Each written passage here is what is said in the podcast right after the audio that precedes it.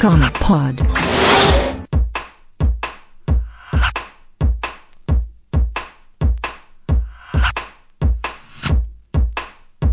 WhatsApp, como queridos, começando oficialmente o primeiro Redação Comic Pod. Eu sou o Matheus Cajima, estou aqui com o Brunão, Yo, bitches. o Morcelli, Ah, suas puta paga. o Diego, Eu não tenho nada ofensivo pra dizer. é um menino de família, Fresco. o Marcelo Grisa, Ah, eu não vou dizer nada ofensivo porque agora eu sou o cara do paz e amor. outra bicha. Tá fumando maconha, filha da puta? Não, não, é, as pessoas estão achando que eu sou que eu sou uma pessoa legal e feliz. E o Pablo.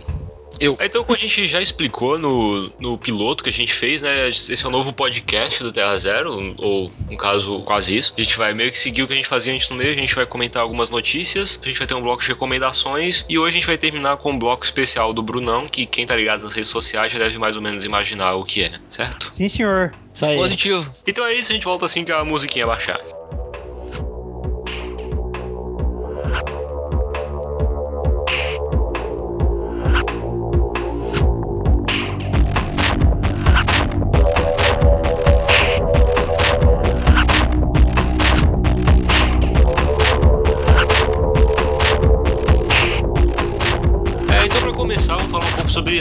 Da televisão, que nos últimos meses, né, no último mês, no caso, a DC anunciou bastante coisa aí relacionada ao Arrowverso, né? Pablo, você quer falar um pouco sobre é, as novas, os novos spin-offs de Arrow que estão anunciando aí e tal? Ah, basicamente o que a CW veio falar, é, o, o Kreisberg e o Guggenheim, foi que eles estão trabalhando num novo spin-off que vai adicionar mais personagens ao o Arrowverso, que que nem o Kajima chamou. E, e dentro do. A gente até fez um post com.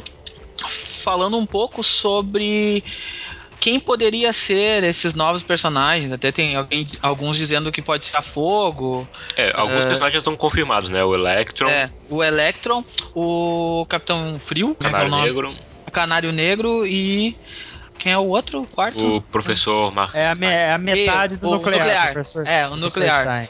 E eles também falaram, eles é, liberaram os releases, né? Do, Isso, foi liberado os releases, aí tipo assim, o, o- cada um tem um nome diferente, tipo, tem o Viajante, que a gente acha que é o Gladiador Dourado, né, o pessoal tá achando que é o Gladiador Dourado, uma Guerreira Feminina, que aí alguns estavam achando que era a, a Cigana, ou poderia ser a Fogo, porque no, no pedido do release pede uma latina de 20 e poucos anos, mais ou menos, e um herói misterioso que é um afro-americano, que alguns estavam achando que era o Super Choque, já tem gente achando que pode ser outro personagem. Então ainda não se sabe direito o que está acontecendo, mas certamente até o final, ou até o início da próxima temporada do, do Arrow e do Flash, eles já vão ter bastante. A gente já vai ter mais informação sobre isso. É, eles estão basicamente fazendo uma Liga da Justiça de baixo orçamento, né?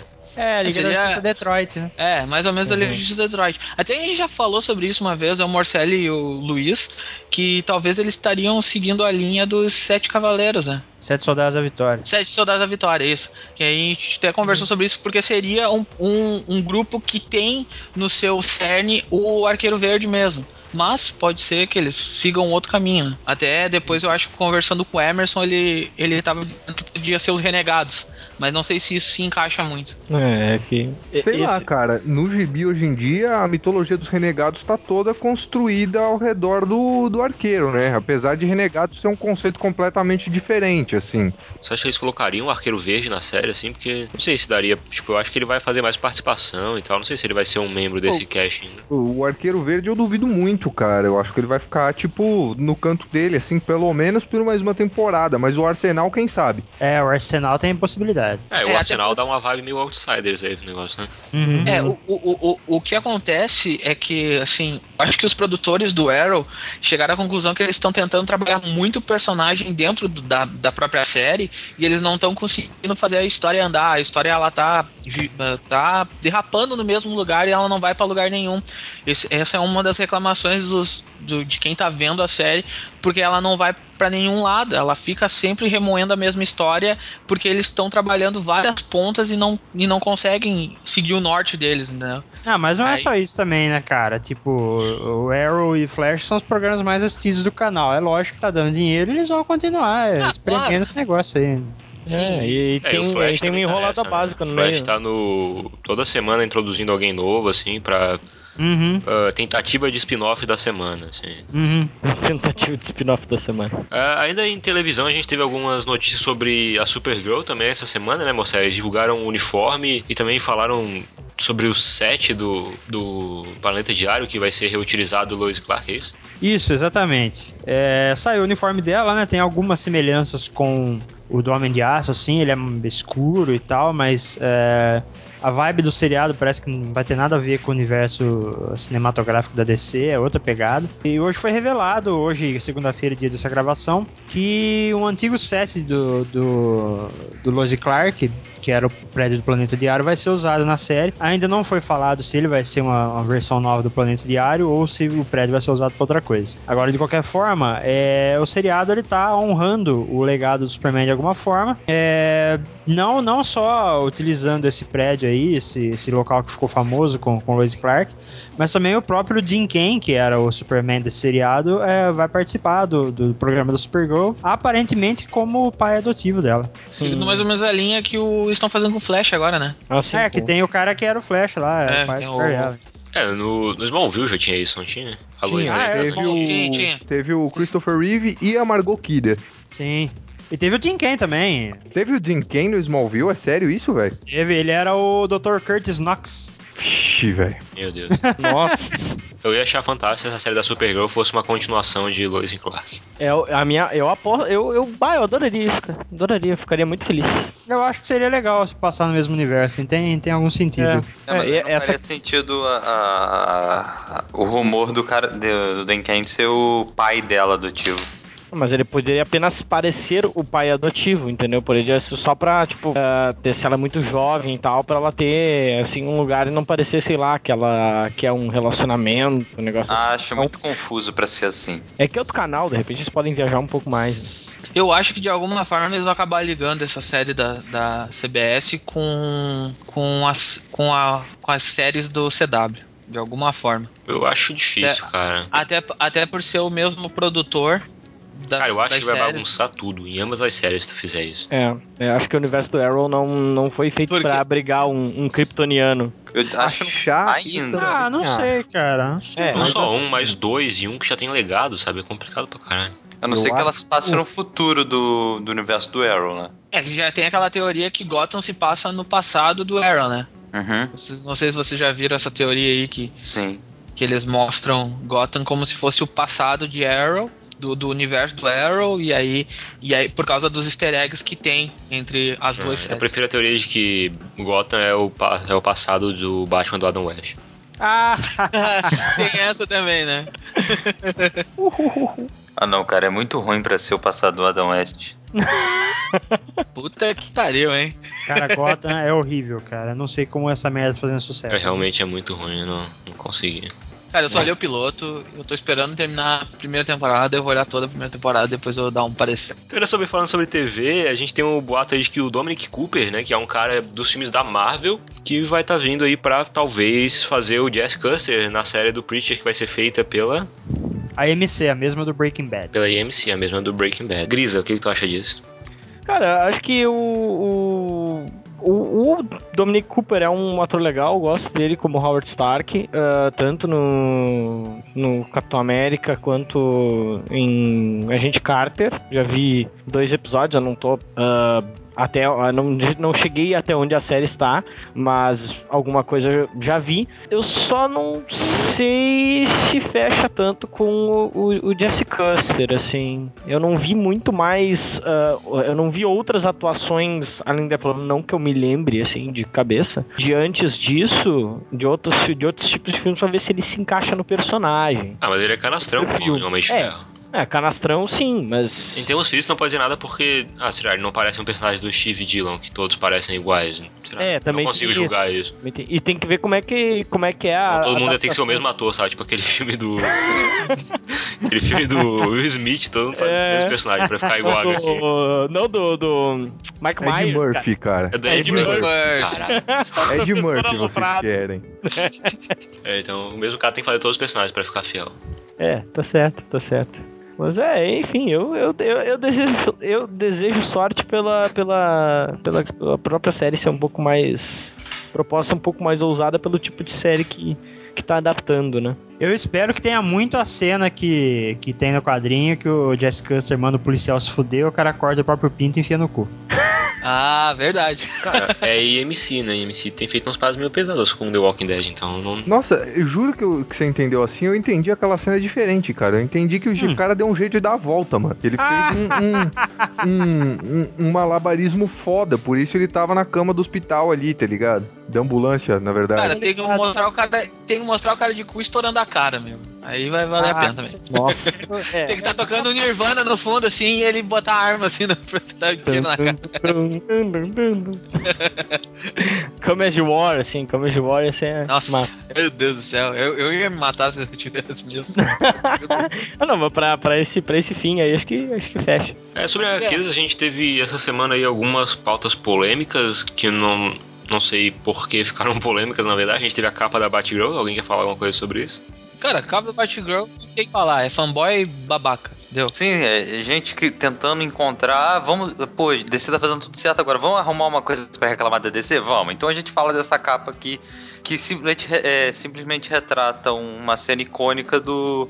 Da HQ clássica Cara, é, eu com a vou te falar uma coisa. A partir do momento que um site tem má vontade com a DC e cria um contador de quanto tempo a DC não faz coisas idiotas, simplesmente perde qualquer tipo de. Peraí, credibilidade. peraí, peraí, peraí, peraí. Por que má vontade? Faz merda mesmo. É, faz merda mesmo, é isso que eu ia É, falar. o contador é Ah, legal. também, o contador é. é Coisa, legal. cara, Ah, eu- qual o Eu não acho problema? o contador legal, cara. Eu não acho. os caras cara Ah, mais mas é contador um qualquer babaca. merda, cara. Que tá louco? babaquinha, que puxa-saco. Ah, eu, eu acho assim, eu acho assim, ó, que ah, a partir do momento que a, que a DC, esse, esse contador foi criado quando deu aquela. Eu, isso que eu tava falando, inclusive, com o Pablo ontem, ah, em outras conversas aqui, Facebook, etc. Que a partir do momento que, ah, que, que isso foi criado quando, quando deu aquela, aquela crise de vários, vários ah, artistas e, e roteiristas saírem e todos reclamando da mesma coisa, do controle editorial da DC. Isso foi aí 2012, 2013, né? 12. 2012, né? 2012. É, logo, esse foi, acho que foi logo que fechou o primeiro ano dos Novos 52, né? Uma coisa assim. E, cara, a partir do momento que isso ficou e foi dada, fo- foi dada a margem e a, e, a, e a DC não respondeu à altura, né? Diferente de outras tretas que aconteceram depois, acho que a DC aprendeu a lição, mas o problema é que isso ficou muito aberto, assim, do ponto de vista de, de, de comunicação mesmo, assim, é, acho que foi um erro um erro da, da, da empresa em não se posicionar. Ela, como uma empresa grande, ela, ela precisa ter um cara, al- alguém que possa responder isso rápido, mas justamente por ser uma empresa grande demais, ãh, vai ter um porta-voz, etc. Até ficou, acho que foi dois anos, né, Pablo, sem, sem porta-voz. Isso, ano passado, é, final do ano passado que contrataram um novo. Pô, uma empresa desse tamanho, dois anos sem porta-voz, cara. Até entendo porque o cara deve ter que pedir autorização de um monte de gente pra poder falar alguma coisa, pra dar uma, uma declaração oficial, sabe? Ah, tem que pedir pra Dani Nelson, tem que pedir pro Didio, É, é tem que pedir pro Jim Lee, tem que pedir pro, pro Jones, tem que pedir um monte de gente. Então é, é um trabalho muito difícil também. Mas ficar dois anos é um negócio inadmissível pra uma empresa do tamanho da, da, da, da, da DC, sabe? É, mas, mas eu acho que se eles respondessem na época que saiu, ia piorar mais ainda a situação, cara. Então, é, eu tenho uma opinião ainda sobre a, a capa da Batgirl, cara. Pois não, Porque não. é, é uma opinião, assim. é, muita gente vai julgar contraditória, mas não é. Eu acho que, assim, tem algum mérito é, é, as reclamações que estão sendo feitas pela capa, porém, assim como.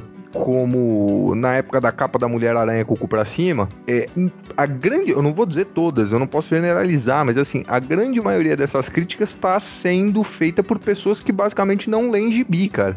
Entendeu? Porque se elas lessem gibi, elas saberiam é, o que, que aquela capa referencia. E assim, pro bem ou pro mal, você pode é, odiar a piada mortal pelo que ela fez na época, mas você não pode negar a importância da história. Claro. Então, é, é, é algo, acho que foi o, o, o Márcio Fiorito que falou é, aí logo antes do meu computador morrer, que, que a argumentação tem mérito, mas é uma história clássica e foda-se, cara. Entendeu? Então é, é, é, justificado, mas caiu na vala do mimimi, infelizmente. É, é acho que é, acho que. que não sei Cara, se... eu falei Bem, esses dias, o mimimi tá meio que no automático. Tem vezes que os caras entram numa vibe e vão fazendo mimimi reto, assim, não, não param. Não deu. é, Não, tem não, é. muito mais o que falar sobre isso. Nisso eu concordo com uma declaração até sobre outra coisa, mas que tem a ver, se vocês quiserem linkar os assuntos. O Eric Larsen tocou no Twitter dele o seguinte: se por cada mil. Pra cada mil leitores, um me escreveu uma coisa, esse um não representa os mil, né? Então, pra cada pessoa fazendo mimimi, tem um monte de gente que, que não está e que está lendo e que vai comprar, entendeu? E foda-se. Ok, então. Outra coisa que a gente tem pra falar essa semana que gerou bastante controvérsia no site, bastante discussão, são os novos uniformes, né, que a DC apresentou, tanto do robô bate-coelho, quanto o Superman voltando a camiseta e calça jeans e a Mulher Maravilha Assassin's Creed com umas lâminas bizarras, né? É... Brunão, o que, que você acha dos uniformes aí? Cara, é, 90% do que a gente viu eu achei uma bosta. Assim, os uniformes em si. Mas ao mesmo tempo que eu achei uma bosta, cara, eu achei um ótimo sinal, assim. Manja. Porque é, do mesmo jeito que os Novos 52, assim, que saíram lá em 2011, estavam emulando ali o começo dos anos 90, cara, é, é- esse período que tá vindo agora é o, é o período que vai estar emulando bem o meio, cara. Tá ligado? É, é, é a época que a DC tacou tudo que podia na parede e ver o que, pra ver o que grudou, tá ligado? Então é, é similar com, sei lá, velho, Superman elétrico, é, Artemis de, de Mulher Maravilha, essas porra tudo aí, velho É verdade. que ninguém gosta de lembrar. E, obviamente, daqui a um ano, quando o BVS sair, é, eles vão voltar tudo pro, pro clássico ou pra uma interpretação modernizada do, do que a gente tem como clássico hoje, tá ligado?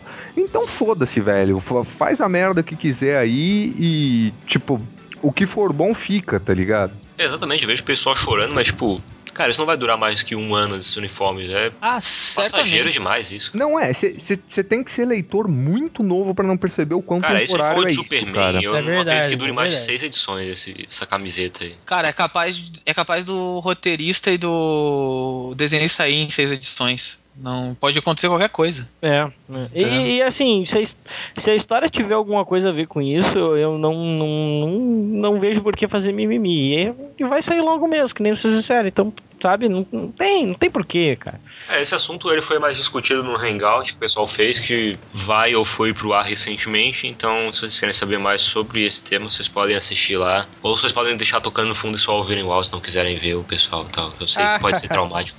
É. Então vamos seguir, vamos falar um pouco sobre a Marvel. Olha aí, É, cara. minha cadela começou a latir aqui, ó, só fala Marvel. Era, era o que eu tava esperando, é por isso que eu tô aqui hoje. O, o nosso, nosso Marvete de plantão. É, então vocês querem comentar um pouco sobre as declarações do diretor do Guardiões da Galáxia, que ele falou que a Marvel não vai pra San Diego Comic Con esse ano.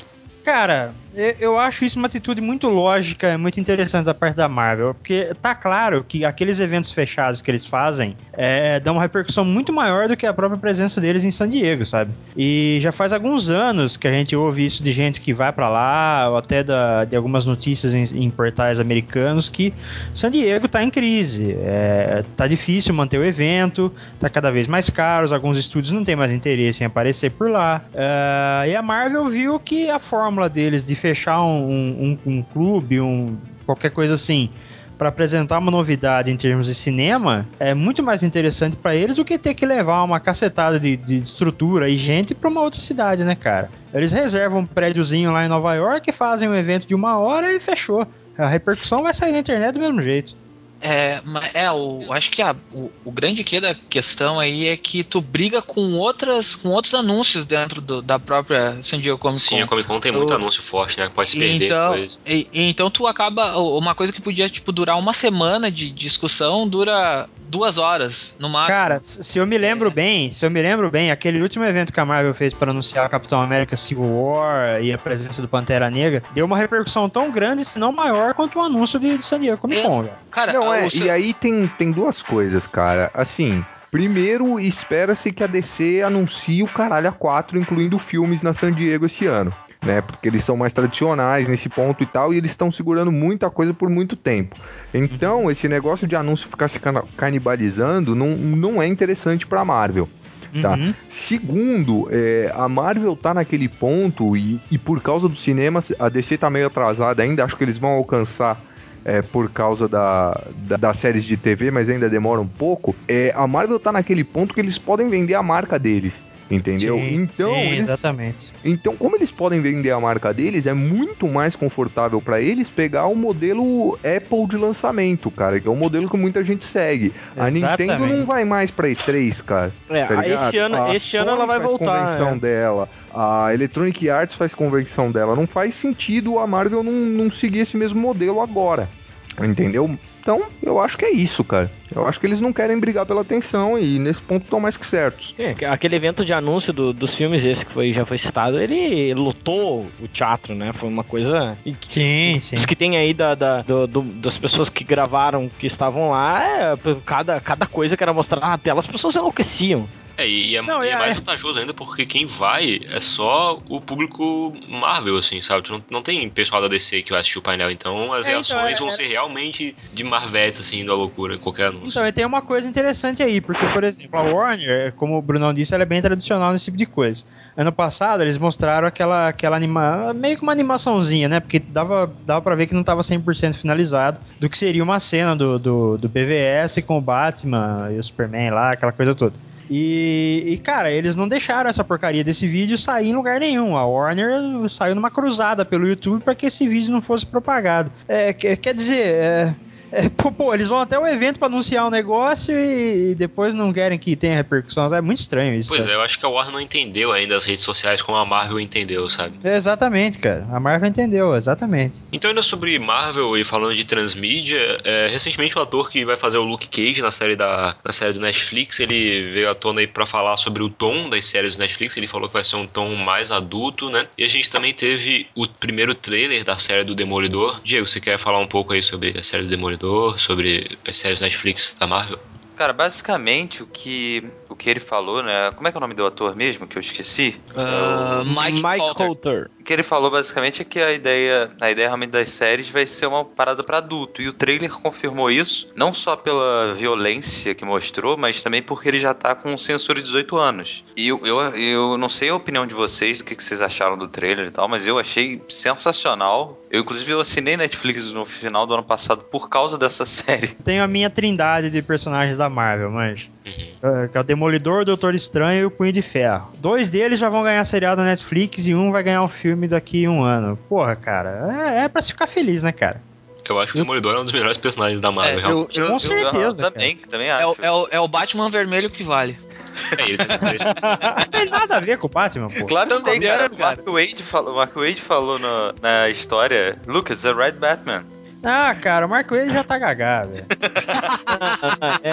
Mano, é, é- não, Pô, desculpa, mas cara. no trailer é tem uma o- cena que é muito Batman, cara. Que ele tá subindo num prédio e fala, tipo, a cidade precisa de você. uma parada assim, tipo, caralho, isso é um filme do Nolan? Mano, é, um, é um maluco que se veste de couro e sai batendo nos manos durante a noite, velho. Tá E, é ligado? cego. e ele é cego. É, e ele é cego, ele só não se veste de morcego porque ele é cego, tá ligado? Ele não sabia que ele tava comprando uma roupa vermelha. É, e no caso, e no caso, pô, eles fizeram uma adaptação maneira da roupa do. Como é que é a história? É o ano 1 dele? Na é verdade, ele que tá usando a roupa do Audacioso. Exato. É, Não, então, do audacioso. mas a exatamente. roupa do Audacioso virou depois é, canônica, né? O, numa história, acho que do Miller com o Romitinha. É, pra quem não sabe quem é o Audacioso, é quando o Demolidor apareceu num dos filmes clássicos do Hulk, né, do Luffy Ringo. Exatamente. E aqui na dublagem brasileira ele foi gloriosamente traduzido como o. Sim, Velho, é é um- melhor, melhor do que no desenho do Quarteto Fantástico quando ele foi traduzido como Atrevido. Isso. Até tem Ah, razão. verdade. o desenho, né? desenho do Homem-Aranha. Foi do Homem-Aranha. Dos anos Do 90. Homem-Aranha. Não, certeza que só apareceu no Quarteto Fantástico. Se apareceu no Aranha também, eu não sei, cara. Apareceu, não era? Apareceu, ele também Aranha era. apareceu. Também Os era. episódios o- com o Rei do Crime e tal. Muito bom. No Aranha, eu lembro que o Wolverine foi traduzido como Lobinho. Ah, isso sim. Tem essa também. Isso é horrível. Que merda. Bruno, você quer falar um pouco sobre. é, recentemente anunciaram aí algumas séries baseadas em trabalhos do Matt Fraction, né? Incluindo Sex Criminals e alguns outros. É, não, na verdade o que, o que anunciaram que vai ser produzido de fato é Sex Criminals, né, cara? E, mas o, o, o Fraction e a Kelly Sue DeConnick, eles são casados, eles têm uma, uma produtora e eles fecharam aí um, um, um contrato com a TV, com uma emissora, pra adaptar Sex Criminals e outros trabalhos deles, além de, de criar conteúdo próprio pra televisão. E além disso, eles vão, vão aí intermediar, né, a, a venda de conteúdo pra televisão de outras pessoas que estão ligadas nos, nos quadrinhos, cara. Eu acho bem bacana, assim, porque Sex Criminals é muito bom. Entendeu? Mas eu, eu fico com o pé atrás, assim, porque eu não sei o quanto da HQ vai poder ir de fato pra TV. É, vai ser só se for HBO, né? Pra poder ir muito. Sabe, é, eu não- a, a, a emissora que tá fazendo, eu não, não sei quais são os, Foi o- os padrões que delas, cara. É, foi Universal. Então, eu não sei qual- quais, quais são os padrões da Universal gringa, cara, mas eu acho muito complicado você ter algum tipo de, de amarra quando você tá fazendo esse tipo de série. Agora, outras coisas, é, é, pode ser que, que, que role legal, assim, entendeu? É, e o povo tá correndo atrás, né, cara? Tipo, tem DC, tem Marvel, mas eh, não existem só eles assim, e o povo tá de olho mesmo no sucesso de coisas tipo Walking Dead. Mas, Mas é, ninguém o fazer o- Stars, aquele canal vídeos. Stars não é da. não é da Universal? Bom, se for menos mal, cara. Eu acho que é, porque Stars eles faziam Spartacus e era absurdo. É, pois é. E cê- tomara que seja o caso, cara, porque aí vale tudo e mais um pouco, né? Mas sei lá, cara. é- é- Sex Criminals em particular me deixa com o pé atrás, assim, mas outras coisas do, do, do Fraction e daquele Sul, e, e seja lá quem eles forem levar, eu acho que pode sair algo bacana daí, cara. Não são só eles também, né, cara? O Hickman fechou contrato pra adaptar Pax Americana um tempo atrás. É, se eu não me engano, o Ronin do, do Frank Miller vai virar minissérie. Assim, tem muita coisa indie. Pra adaptar Pax Americana.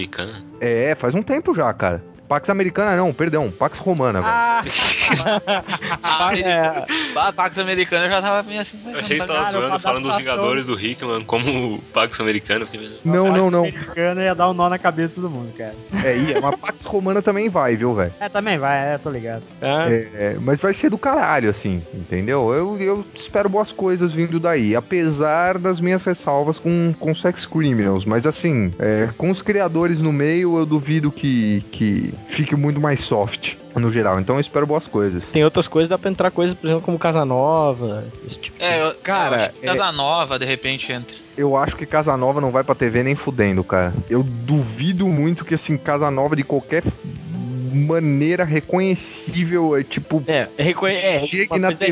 reconhecível. em 2015. Em 2030, quem sabe, tá ligado? Mas assim, o- o- é, é sério, cara. O público em geral ainda tá muito leigo pra pegar aquela doideira que é Casa Nova, cara. Não, não dá pra você vender aquilo pra um demográfico grande. Simplesmente não dá, tá ligado? É, é tipo, sei lá, imagina se, se o primeiro filme da DC depois de, de BVS fosse tipo Crise nas Infinitas Terras, tá ligado? Meu Deus do céu. Ninguém ia sacar, cara. É, é- é- mas é bem isso mesmo, cara. O, o- o público não tá educado pro, pros conceitos todos que tem ali, cara. Mas sei lá, posso pagar a língua, né? No tema de televisão e cinema, a Valiant quer entrar na brincadeira agora também. E eles anunciaram que vão querer fazer séries e vão querer fazer filmes. Pablo, o que você acha disso? Cara, o, o que saiu, foi veiculado no New York Times, foi que a Valiant fechou contrato com um grupo de investidores chineses, que é o DMG Entertainment. Que tava envolvido também com o Homem de Ferro Que- 3, esse que te- grupo, né? E, isso. E É, eles, e, ele, e eles vão querer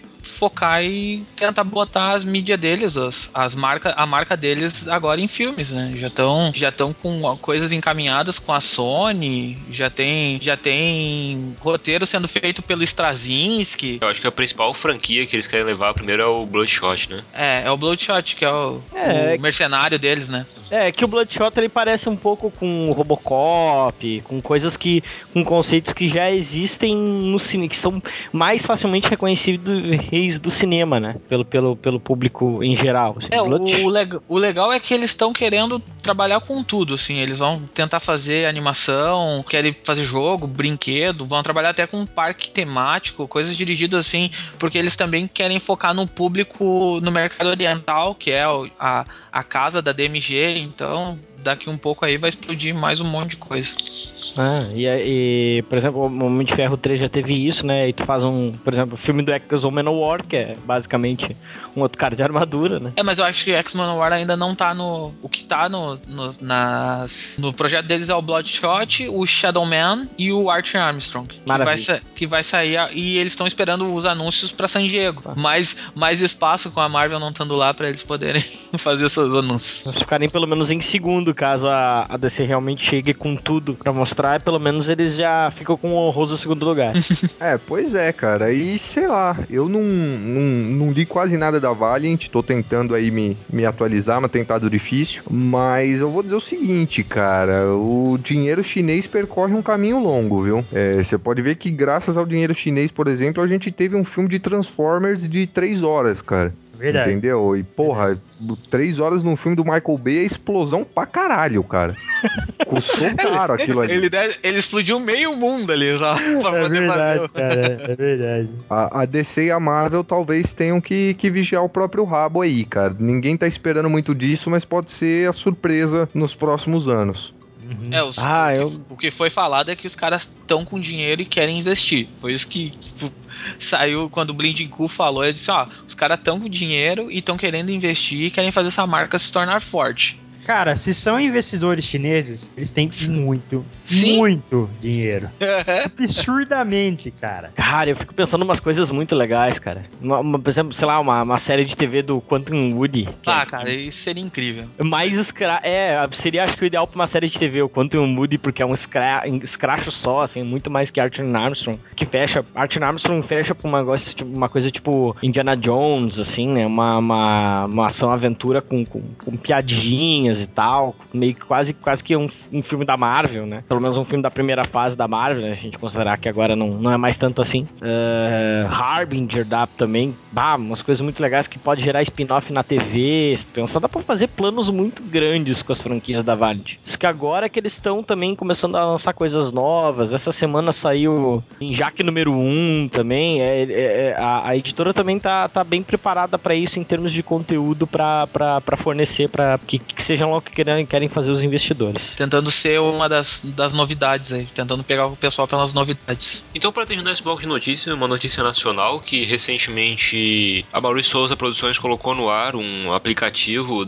de um acervo da Mônica Digital, né? Então é aí uma das primeiras iniciativas de quadrinho digital por uma grande editora brasileira. É, Mocelli, tu quer falar um pouco sobre, sobre essa iniciativa e tu acha que isso pode expandir os efeitos no mercado brasileiro? Cara, é, eu acredito que seja obrigatório que isso se expanda, né? É, Basicamente, o Maurício de Souza já tá planejando isso há algum tempo. Eu lembro de ter ouvido o Sidão falar sobre isso há pelo menos uns dois anos atrás. E acho que é uma, uma saída meio óbvia, né? É, Ia acontecer de, de alguma forma. É, Eu, não- eu não sei como outras editoras, principalmente nos Estados Unidos, não estão fazendo algum, algum serviço desse tipo. Porque o Comixology ele é um pouco diferente, né? Ele, ele vende a revista ao preço da revista, né? Não é exatamente como é, esse serviço que, o- que o Maurício Souza está prestando. Agora, a gente já tinha algumas iniciativas digitais aqui no Brasil, né? Que era que aquela. Como é que chama, Pab? Aquela lo- loja digital lá? Ah, mais de bis. Isso, mais de bis, exatamente. É, aque- aquele acho que foi o primeiro passo, né? E agora o Maurício Souza acertou em cheio. Ele tinha que fazer isso. É a maior editora de, de quadrinhos do, do Brasil. Seria uma besteira perder essa- esse filão de mercado. Né? Ah, se as outras, ah, os outros selos, as outras editoras, subdivisões, ou como queiram chamar, forem espertos, eles vão fazer a mesma coisa, é óbvio. Eles têm que fazer isso. O papel vai viver, vai viver por mais tempo, mas não por mais muito tempo, né, cara? A acessibilidade do, do mundo digital é muito, muito melhor. Você pode fazer o cara comprar por impulso, né, cara? É isso que é interessante. Eu acho que a ideia do, da Maurício de Souza, é, a tática é, é interessante por ser por se tratar de assinatura, né? É como se fosse tu assinando Netflix ou Scripts. É, Tu assina ali e tu recebe aquela quantidade de revistas e tu pode ler, daqui a algum tempo eles trocam de novo. Essa é uma parte que o pessoal ainda quer rever porque de repente tu tá pagando por um acesso de, de uma série e daqui um pouco acaba o tempo e tu não conseguiu ler a série inteira e tu não consegue ler depois. Então são coisas que ainda vão ter que melhorar nessa, nessa fase aí para deixar o aplicativo melhor. Mas eu acho que, que é um passo pequeno, mas já bem grande dentro do nosso mercado aí, que, que é meio preso quando se trata de, de digital. Assim, os, as empresas elas têm medo de, de, investir em digital por causa disso. Bem, é, se, a Panini lançasse um preço competitivo tudo que ela, que ela lança em, em uh, fisicamente em digital, cara, eu, eu sou. Eu, eu continuaria comprando físico, mas, mas tem algumas é coisas eu compraria diferente. digital. Tipo, é uma situação assim, diferente que eles não têm é. direito. Não Sim, sei se eles têm o direito digital das coisas. Eu tô, tô, tô, tô na, na, no ramo só das possibilidades. Eu sei que no final das contas não dá para fazer isso. é, a Panini, a Panini ela tem uma linha digital na Panini Itália, né, mas não é com nada de DC e Marvel. Eu acho, é. eu acho que eu vou dar um chute aqui. Eu acho que provavelmente, uh, se ela realmente não, vai, não conseguir, é, com o contrato que ela tem atualmente, é, publicar na plataforma digital, se o contrato dela não permitir isso, eu acho que a DC vai passar a perna na Panini e começar a lançar coisa em português digital. Não, como, mas é, como, a, como a Marvel já faz, é. né? Sim. Talvez mas não talvez agora. Mais... Ô, ô, cambada, cambada, para tudo, para tudo. Acabou de sair um breaking aqui que aquela capa variante da Batgirl foi cancelada. Ah, ah que mimimi da Não é possível, cara. Verdade, acabou de sair aqui. Agora não vai dar para fazer mais nada em quadrinho. Ah, é aquele papo genérico. Ele quis homenagear a Piada Mortal, que é uma história importante para ele a pegada assustadora da capa fazia sentido, e mimimi, mas ele não achava que tava ofendendo alguém. Ah, ele que pediu pra descer trocar a capa. É, ele que pediu pra descer trocar a capa, exatamente. É isso, né? Mudança de notícias em última hora aqui no Redação Como Pode assim, notícia a todo momento, a gente. Podcast dinâmico. Notícias a todo momento. Um podcast dinâmico que só vai sair quinta-feira, depois de sair já tiver saindo no site, mas beleza. Vocês estão vendo ao vivo como se faz notícia, olha aí.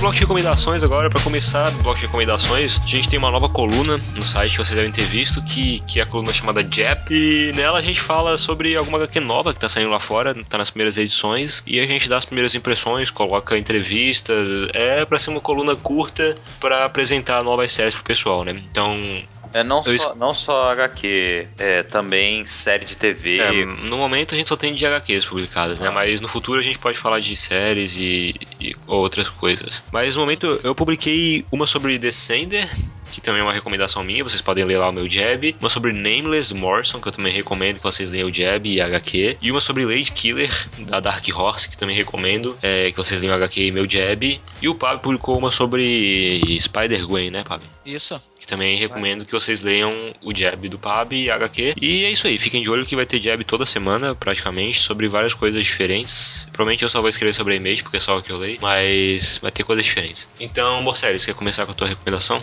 Sim, sim, eu, eu recomendo muito que agora que a série tá chegando na televisão pelo CW, vocês leiam a Zombie da Vertigo. Saiu no Brasil esses dias atrás aí, chegou nas bancas pela Panini, o volume 1 do, da série, encadernado escrito pelo Chris Robinson e desenhado pelo Mike Allred, que é fodão pra caralho. É uma história muito divertida, é, ela tem algumas camadas de, de, compreensão existencial e filosófica e tal sobre a, a origem dos monstros e a consciência, sobre consciência e essa coisa toda. Mas é, antes de mais nada, ela é realmente uma história divertida, é uma história de zumbi muito diferente do que as pessoas estão acostumadas. A Gwen, que é a personagem principal, ela tem que comer cérebro uma vez por mês para ela se manter saudável e inteligente. Senão ela começa a virar um zumbi de verdade bizarro e que fica falando miolos o tempo inteiro. É, mas é muito boa a série, recomendo pra cacete que, que a galera lê isso aí. É um, é um material da Vertigo que infelizmente foi, foi cancelado antes da hora lá fora. É, por esse e outros motivos, o, o Chris Robinson, Robertson, Robinson, whatever, acabou saindo da DC. Mas o material é bom, é muito recomendado. Dentre as coisas recentes da Vertigo, com certeza uma das melhores. Diego? Bom, eu comprei as cegas, completamente as cegas, porque eu nunca tinha lido nada da equipe. Eu comprei o que saiu agora, né? Era pra ter saído em fevereiro, mas saiu só agora o Stormwatch do Warren Ellis, é, que saiu agora pela Panini, que ela vai lançar a fase toda dele e provavelmente, pelo que tá escrito na contracapa, é, ela deve lançar logo depois do Authority. Eu nunca tinha lido, né? Eu comecei a ler muito mais tarde. Eu tô pra dizer que eu fiquei positivamente surpreendido, assim. Eu já sabia que o material devia ser muito bom, mas eu, eu imaginava que fosse que eu fosse ver, principalmente no quesito da arte, muito dos anos 90 ainda, daquele, daquele traço mais. Pô, mas o início é muito anos 90, cara. Pra Sim, estar na imagem. É muito ruim a arte. Não, cara, mas não é tão ruim quanto eu imaginei que seria, sabe? Uns rostos assim, dá pra. Você até percebe que, que é muito anos 90, sabe? Mas se- tirando isso, é, é uma HQ boa de ler. Eu eu achei. Não achei o texto nada datado, sabe? E eu caí de paraquedas, né? Porque, assim, pra quem tiver medo, ah, mas tem problema de eu nunca ter lido nada? Eu, olha, por mim eu posso garantir que não me atrapalhou em nada nunca ter lido nada anterior ao Stormwatch. Ele começa é, muito, muito bem explicado o que tá acontecendo, tudo. Eu Pô, mas na curti primeira bastante. edição, o Warren Ellis pega, não, eu não quero mais nada dessa equipe aqui, todo mundo foi Então, é- demitido, eu é quero por ver isso, esses caras aqui, foda-se, É vou por isso. aqui. Mas ele Eu ainda diria- assim ele dá um. Ele dá, ele dá tipo assim, ah, aconteceu coisas antes, mas foda-se, você só precisa acompanhar agora. É assim, Eu acho- basicamente é, é uma HQ que te explica tudo que você precisa saber, explica mesmo, sem te chamar de burro no processo. Sim, sim, eu É. percebi isso. O Warren Ellis tá desde os anos 90, anos à frente da indústria já em termos de, de narrativa, né? Tipo, Mas ele tá- ensinou muita gente a escrever, então com Mas certeza pra, não quem tá tiver, mas pra quem tiver em dúvidas é, quanto à à qualidade do material, ou ah, não compro, não compro, minha sugestão é de que compre, sim, eu achei muito bom. É, e deixa eu perguntar, é, quantas edições você já leu, Diego? Eu li tudo, eu li da 37 a 42. Tá, aqui termina, já teve a treta no Paraguai, o caralho? Termina com o. Como é que é o nome daquele que é um robozão? Como é robozão? Não, é o Fuji. cara dentro. É o Fuji, então. Termina com ele e a, a treta lá no Japão. Ah, tá. Ah, Então é, se prepara pros próximos volumes, porque daqui pra frente só melhora, viu? Ah, que bom. É eu, eu foda, fiquei. realmente. Uma que eu fiquei muito assim, é. Acho que, deixa eu ver o número aqui, eu acho que foi a 40, cara. Eu achei ela muito boa, porque assim, é, acontece a parada lá e no final, quando eu imaginei que ia ter é, porradaria e sanguinolência, simplesmente, sabe, terminou com um diálogo inteligente e acabou pra uma edição que era um pouco mais na frente, sabe? Não foi uma, uma sequência. Eu, eu achei muito boa a forma de narrativa dessa edição. E, e para quem e, e para quem de repente tem alguma dúvida, né, sem- lembrando que isso depois o, o- a sequência disso tudo aí vai dar lá em Planetary, na verdade, né, do Ellis. E que já saiu aqui, então quem leu, né, por favor, já conhece o autor, com- eu eu comprei por isso assim, porque- porque eu, eu, eu peguei Planetary no escuro, mas por, como por já conhecer Planetary, eu não tenho dúvidas de que a coisa é boa. Não, é sim, é sim, é bem legal. Te- Tem um, tem um, tipo, eu não sei explicar se é um monstro, é um clone, uma parada assim lá na parada do Japão, que é um pouco assim, é um pouco assustador o cara, sabe? É bizarro. É, é, é, o Warren Ellis, ele gosta de, de conceitos sci-fi meio perturbadores mesmo, então... Gosta. Eu li alguns anos atrás por recomendação do Brunão e, cara, era- eu realmente achei absurdo. Eu acho, acho legal que a Panini esteja publicando isso depois de tanto tempo. É, eu já comprei o volume 2 na pré-venda. Pablo, Ah, eu peguei, separei algumas coisas aqui que eu li durante as férias e uma maluquice aqui.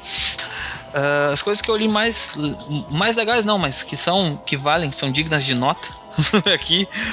Ah, eu peguei os dois encadernados do Alan Davis, da Lenda do Cavaleiro das Trevas, que tá saindo pela Panini. Uh, rapaz, É. isso é bom, hein? Isso é muito bom, é o Mike Barr e o, e o Alan Davis. O Mike Barr nos roteiros, o Alan Davis nos desenhos. É, são, são dois encadernados com histórias muito, bo muito boas. Uma tem até o ano 2 do Batman. O segundo encadernado tem até o ano 2 do Batman, que é, que é uma história icônica do, do Mike Barr, que o Morcelli destrinchou melhor no livro, já fazendo um jabá do, do livro. Outra, outra coisa legal foi que a Panini começou a lançar os encadernados do Legends, Legends do Star Wars, e eu peguei o Laços de Sangue do Boba Fett. Que é uma história do Boba Fett com dele com o Fett. irmão. Boba Fett. Boba Fett parecia Happy Feet agora aqui. Mas é Fett, cara. Fett é dois. Não, ah, que seja, Boba É um Fett. só. Tá, que se foda. Eu não sei falar inglês. Pensa assim, Boba Fett, porque ele não tem pé. Tá, é. Boba Fett. Que merda. Ah, bem legal a história. Tem, tem o arco do, do Tom Taylor, que é escrito pelo Tom Taylor, que escreveu, que escreveu Injustice e a arte do Chris Schalf, coisa assim. E tem mais uma história do John Strander, que é bem legal. Vale a pena, eu acho que tá, bara- tá baratinho esse aqui, deixa eu ver cadê o preço. Essa aqui vale a pena, compre. É um encadernado, já saiu. Esse aqui é o Laço de Sangue, já saiu o segundo, que tá aqui na minha pilha pra ler, que eu não lembro o nome. O outro é um bagulho muito foda que eu li há pouco tempo, que é Demolidor Fim dos Dias. Muito, muito, muito, muito bom, assim. Histórias do Demolidor, ah, da morte. Eles tocam a história do Demolidor pro futuro e ele é assassinado no meio de Nova York. E aí a história se passa a partir do Ben Urich investigando o crime. O jornalista Ben Urich investigando o crime. Então ele acaba revendo várias pessoas da história do, do Demolidor, do Murdoch. E enquanto isso ele vai vendo as ex-amantes do Murdoch e todos os filhos das ex-amantes do Murdoch são parecidos com, com o Murdoch de, de, de alguma forma. Então bem interessante a história, assim, e bem impactante com os desenhos do, do Klaus Jensen e arte final do Bill Swezinski, roteiro do Bendis e do David Mack. Vale muito a pena, R$18,90. Bem legal mesmo. E a minha última para finalizar foi uma HQ que apareceu em muitas listas dos melhores do ano de 2014 e eu fiquei, eu acabei ficando interessado em ler, que é Aos Cuidados de Rafaela, que é do Marcelo Saravan e do Marco Oliveira. Ele saiu saiu pelo PROAC lá do, de São Paulo, que é uma história de uma, de uma cuidadora de uma idosa e do filho dela, que acaba se apaixonando por ela e, e inventa um, uma loucura pra poder ficar perto dela, assim, ele, ele se faz de doente pra poder ficar perto dela, ele vai ficando cada vez mais dependente da mulher, é uma maluquice do cão e é bem impactante, assim, os desenhos são, são meio, meio feios, mas a história, a narrativa da história é muito boa e ela vai te prendendo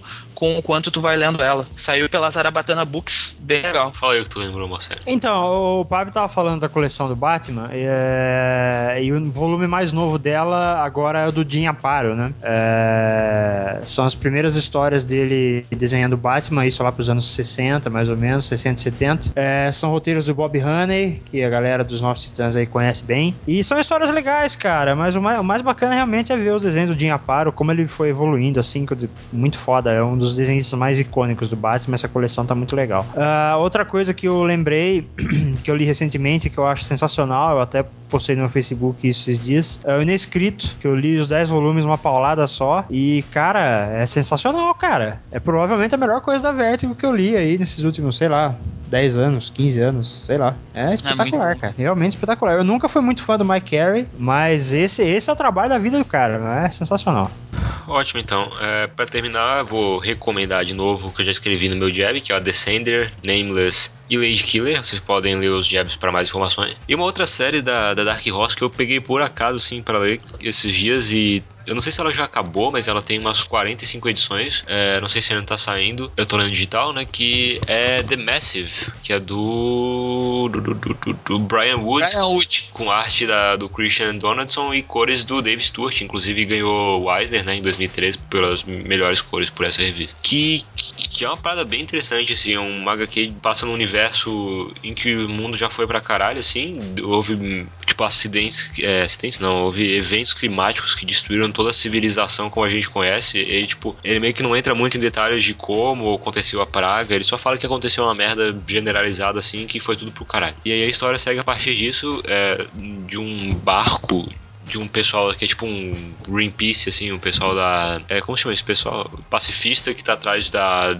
Tipo, do barco mãe deles, que é o barco chamado The Massive. E aí tem toda essa, essa, essa aventura, assim, deles em busca do negócio nessa terra pós pós-apocalíptica. Se, se, se me permite, eu digo que não tinha nada pra recomendar, mas eu tava lembrando que vocês falaram muito dessas paradas sci-fi, assim. Fui, fui ler digital e já tô, mas agora comecei a pegar no que tá saindo das revistas da, da Panini aqui, que é uh, Vingadores e Novos Vingadores do, do Rickman. É, é, é impressionante, é assim como o pessoal. Eu fui pegar primeiramente porque é aquela coisa do, do uh, que é muito falado do crossover não intencional, né? É, mas e, mas vai vai além disso, assim, é, é, mais, é mais do que só. Pega por outros lados que não só aqueles que são fãs do Morrison vão gostar, mas acho que o pessoal que curte uma parada mais sci-fi vai, vai curtir pra caramba. Uh, tá aí saindo, acho que é na, na, na revista dos Vingadores mesmo, né?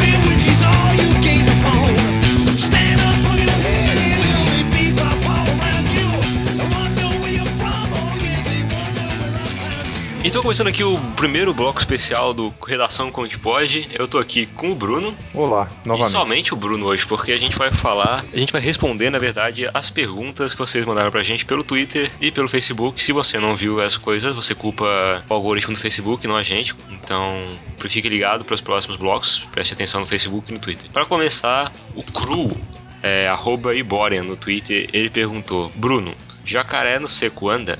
É, jacaré no seu assim. O Sheldon F. Oliveira pediu para te dizer os dois principais motivos que fazem o John Byrne ser melhor que o Jack Kirby. É, esses motivos não existem, velho. Tipo, o Kirby é Deus e o John Byrne é o John Byrne. O Gabriel B. Souza, ele perguntou qual é a tua opinião sobre a morte do Kyle Rayner.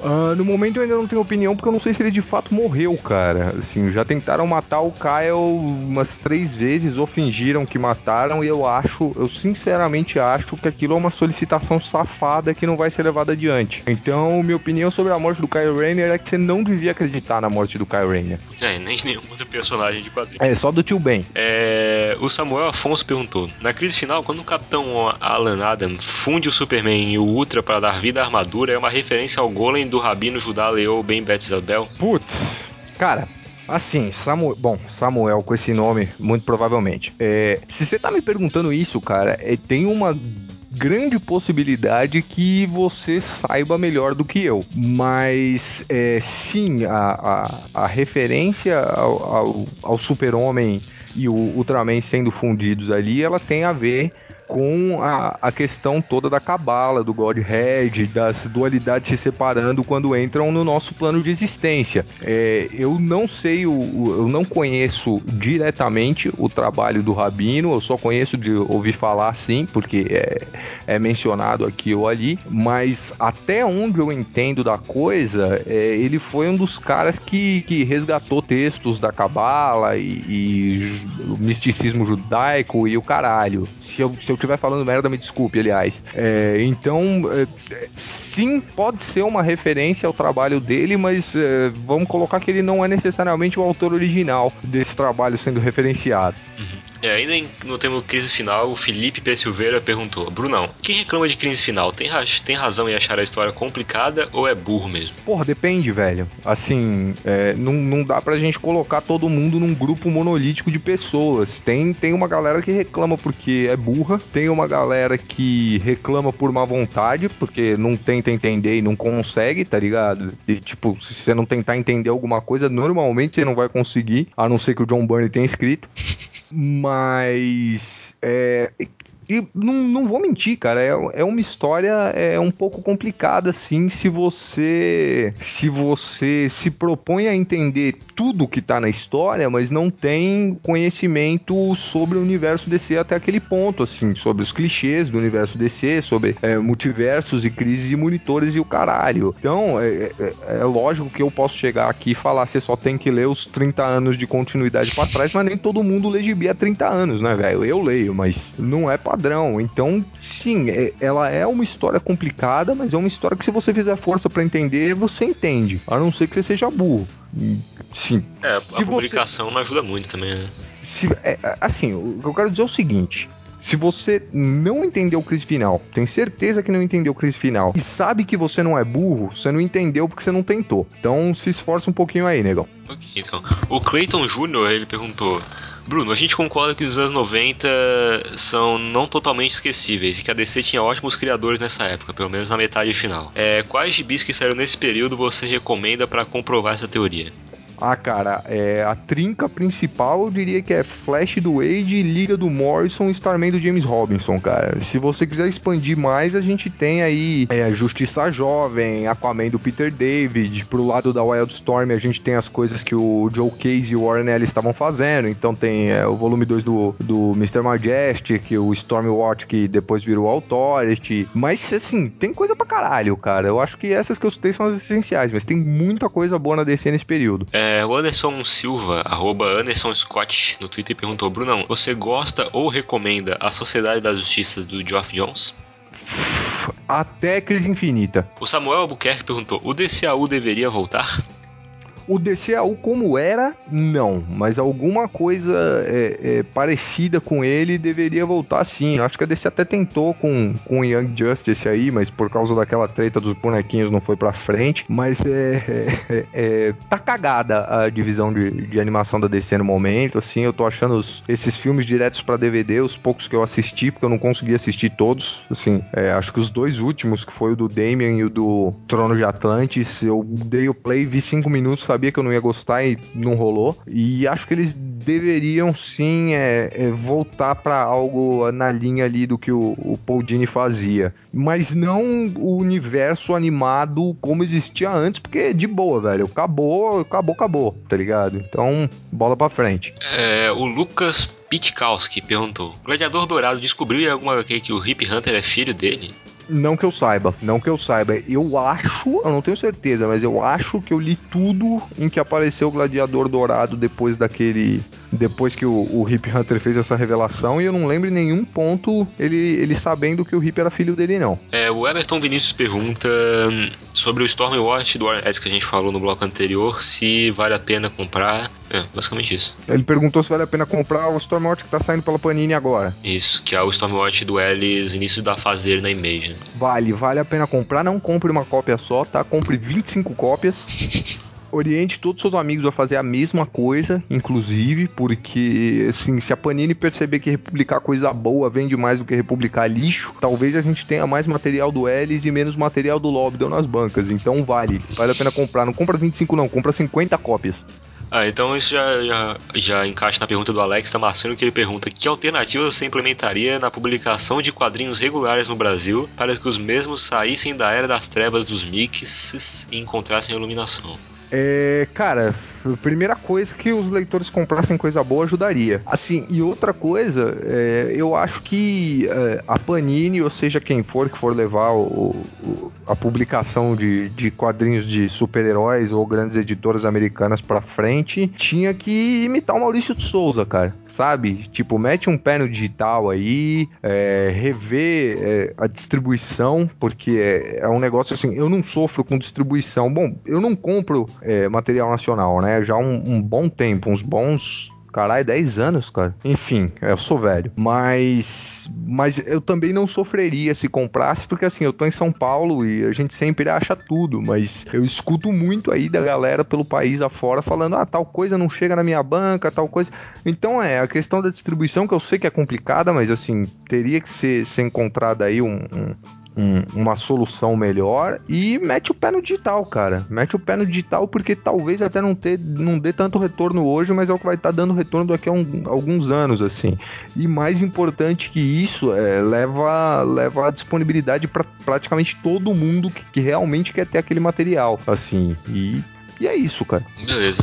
É, pra terminar aqui a última pergunta, o Anderson Silva, que não é lutador de UFC, eu imagino, ele pediu pra te explicar sobre o Rorschach ser gay, que ele diz que não é uma coisa muito discutida quando se fala de Watchmen. Não é uma coisa muito discutida quando se fala de Watchmen? Cara, não sei, eu já discuti com um milhão de pessoas por causa disso. É, mas o que, que ele quer? Ele quer que. que- Eu quero que tu explique pra ele por que tu acha que o Rorschach é gay. Ah, tá. É, não- não é bem uma questão de achar, cara. Isso tá, tá claro na HQ se você é, for procurar com isso, tá? O que acontece com o Rorschach não é só a questão dele ser gay, é, ele é um daqueles. Eu acho, inclusive, que é um, um- um retrato negativo aí. Mas ele é ele é gay motivado pelos traumas dele, inclusive, porque por causa da mãe dele ser prostituta e por, por tudo aquilo que ele passou, ele é um cara extremamente misógino, certo? Isso fica claro é, em vários momentos da trama. Mas é ao mesmo tempo que ele é misógino, ele quer alcançar aquele ideal é, é, feminino que de novo ele via na mãe dele. Então, se você reparar é, todas as figuras que ele fala que admira, fala que admira de um jeito meio próximo demais, assim, até demonstrando um certo tesão. é, durante todas as narrações dele são figuras masculinas. A máscara com a qual ele se cobre, que ele cobre o rosto, ele se sente nu sem a máscara, é um vestido, certo? E por fim, pra quem tinha dúvida, vai lá e olha a cena do aperto de mão dele com coruja, assim. É, se, se você não percebeu que o Rorschach é, é- é gay, você pode achar que o Coruja só não queria eh, continuar naquele aperto de mão porque o Rorschach é um cara esquisito, mas na verdade o Coruja não queria continuar naquele aperto de mão porque, tipo, o Rorschach tava dando em cima dele, saca? Mas, é, é, e tem sinais mil aí que explicitam isso muito pelo HQ. É só você procurar por eles que você acha. É isso então. De boa resposta até, ninguém foi muito agredido. Ah, cara, as, as pessoas me, me, me fizeram perguntas, eh, eu diria, eh, dignas. Caralho, eu esque- eu esqueci, eu esqueci da primeira pergunta que mandaram pra gente. Coitado, do cara, o cara foi o primeiro a mandar. Ah, pode falar aí também, não tem problema. Então, o Smith Coach ele perguntou: Bruno, por que você não está gostando da fase do Flash dos 952? Nossa, tem motivos aí, hein? Do ponto de vista crítico, eu não tô gostando porque simplesmente é ruim, assim, a caracterização é ruim, tá fora. A, a arte é muito ruim, os conceitos delas estão péssimos, assim. Eu acho que o, o, o Manapu e o Buquelato tinham tido um, um, um trabalho hercúleo pra consertar Speed Force e, e aí me vem o, o, o Vendite aí e me escreve de novo que a, que a, a força de aceleração é tipo um, um clube med. E, cara, é- é- no geral é uma merda. E assim, ainda pessoalmente, cara, ainda tem a questão do Wally West que, que me ofende em duas. em duas. duas frentes, assim, cara. Me ofende como fã do Wally West, porque, de boa, aquela porra não, não é reconhecível como Wally West, assim, é um personagem feito pra ser é, um coadjuvante menor e nunca ameaçar o, o protagonista. E me ofende como um cara de uma família de gente de todas as cores possíveis, cara, porque é um retrato racista pra caralho, tá ligado? Se você pega um personagem que, tipo, foi. é, historicamente branco, nunca teve problema com a polícia, nunca foi um criminoso, nunca se meteu com nenhum ato questionável, vamos dizer assim.